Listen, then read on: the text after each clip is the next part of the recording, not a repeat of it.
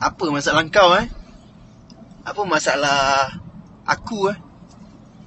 Apa masalah kita eh?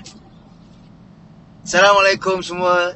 Selamat pagi. Sekali lagi podcast Borak Basket ke udara pagi ini bersama-sama dengan anda. Hari ini kita nak borak pasal apa? Kita nak borak tentang satu benda ni yang bagi saya kan jarang sangatlah. Jarang sangatlah kita nak borakkan. Kita nak cakap jarang sangat. Sebab dia berkait dengan apa? Berkait dengan masalah kita sendiri. Bukan masalah orang lain. Kita tak nak cakap pasal masalah orang lain kan. Saya bukan nak nak nak cerita, nak borak tentang masalah anda. Sebab ni pun ialah masalah saya juga. Dan masalah kebanyakan daripada kita. Sebab apa kita masih berada di tahap yang sama. Kan? Kalau nak cakap pasal basketball Malaysia, kenapa kita masih di tahap yang sama? Kenapa basketball uh, kalau kita boleh katakan sebagai non-Chinese basketball kan pada pendengar-pendengar borak basket yang backgroundnya ialah non-Chinese basketball apa sebenarnya masalah kita ha, apa sebenarnya masalah kita hari ini kita akan borakkan segalanya di podcast borak basket apa masalah kau? Apa masalah aku dan apa masalah kita? Bagi saya satu je. Satu benda ni je. Masalah kita yang cukup-cukup besar.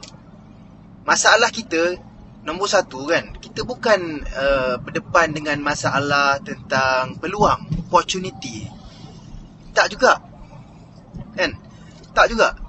Bukan pasal peluang bukan pasal ada orang bagi peluang kat kita kita tak ada peluang orang berat sebelah uh, orang pilih kasih dan sebagainya bukan juga uh, bukan juga bukan tu juga masalah sebenarnya tapi bagi saya masalah utama kita kan ialah bila mana kita buat sesuatu kita tak buat sampai habis.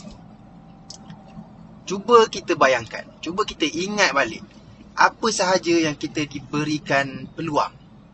Apa sahaja dalam hidup kita, harian kita, setiap hari kita kita diberikan banyak chances, peluang, opportunity untuk kita buat sesuatu.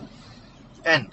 Tak payah cerita lah. Jangan cerita pasal Oh aku tak reti lah main basket Aku ni tak power main basketball Sebab aku masih belum lagi uh, Contoh training dengan uh, Trainer dari Yang train player NBA Macam siapa? Macam Drew, Drew Hanlon Macam J, J Law Semua tu kan? Kita banyak bagi Alasan-alasan macam tu lah. Sebenarnya sebenarnya kita ada peluang untuk jadi power bukan sebab uh, kita kena tunggu benda-benda yang macam kita cakap tadi tu.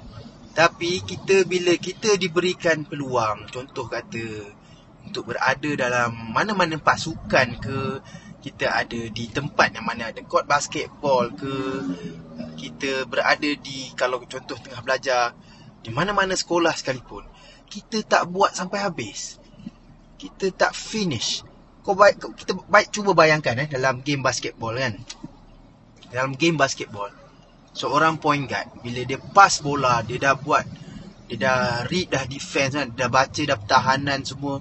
Yang offense pun dah baca pertahanan. Dia dah baca pertahanan dia, dia dah baca pertahanan uh, pasukan lawan. Dan dia dah dapat bola dah.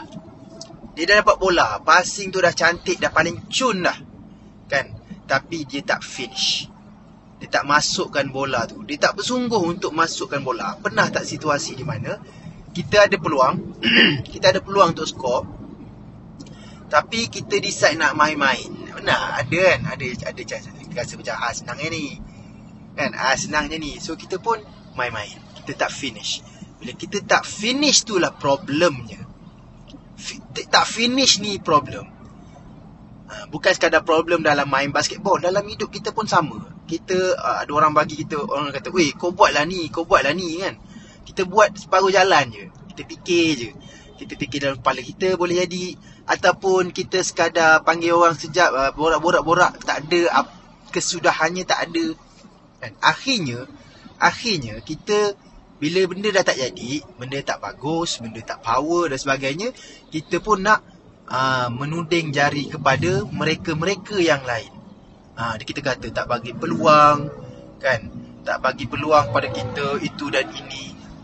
Sebaliknya, peluang yang kita ada, kita tak guna sepenuhnya. Kita kena guna. Dapat peluang, kita make sure benda tu pergi all out.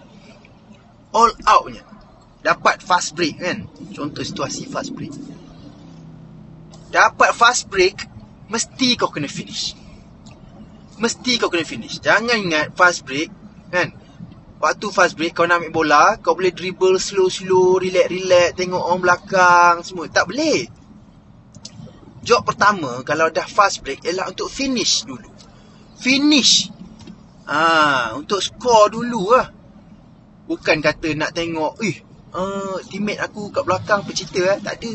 Nak, tak ada, tak ada. Tak ada. Uh, referee kat mana eh? Kok-kok lah ada foul kan. Aku nak jerit orang referee nampak ke. Tak.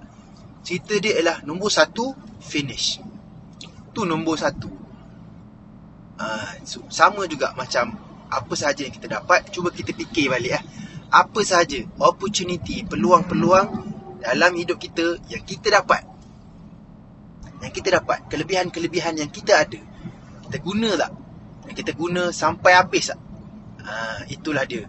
Masalah sebenar kita. Masalah kau ialah kau tak finish. Masalah aku, salah saya eh, ialah tak finish. Ha, masalah apa lagi? Masalah kita semua lah. Tak finish. Tak habiskan. Kalau dapat satu benda, buat sampai habis. Habis. Habiskan. Alright. Itu sahaja daripada Borak Basket hari ini untuk episod yang terbaru podcast Borak Basket. InsyaAllah kita jumpa lagi. Assalamualaikum warahmatullahi wabarakatuh. Bye-bye.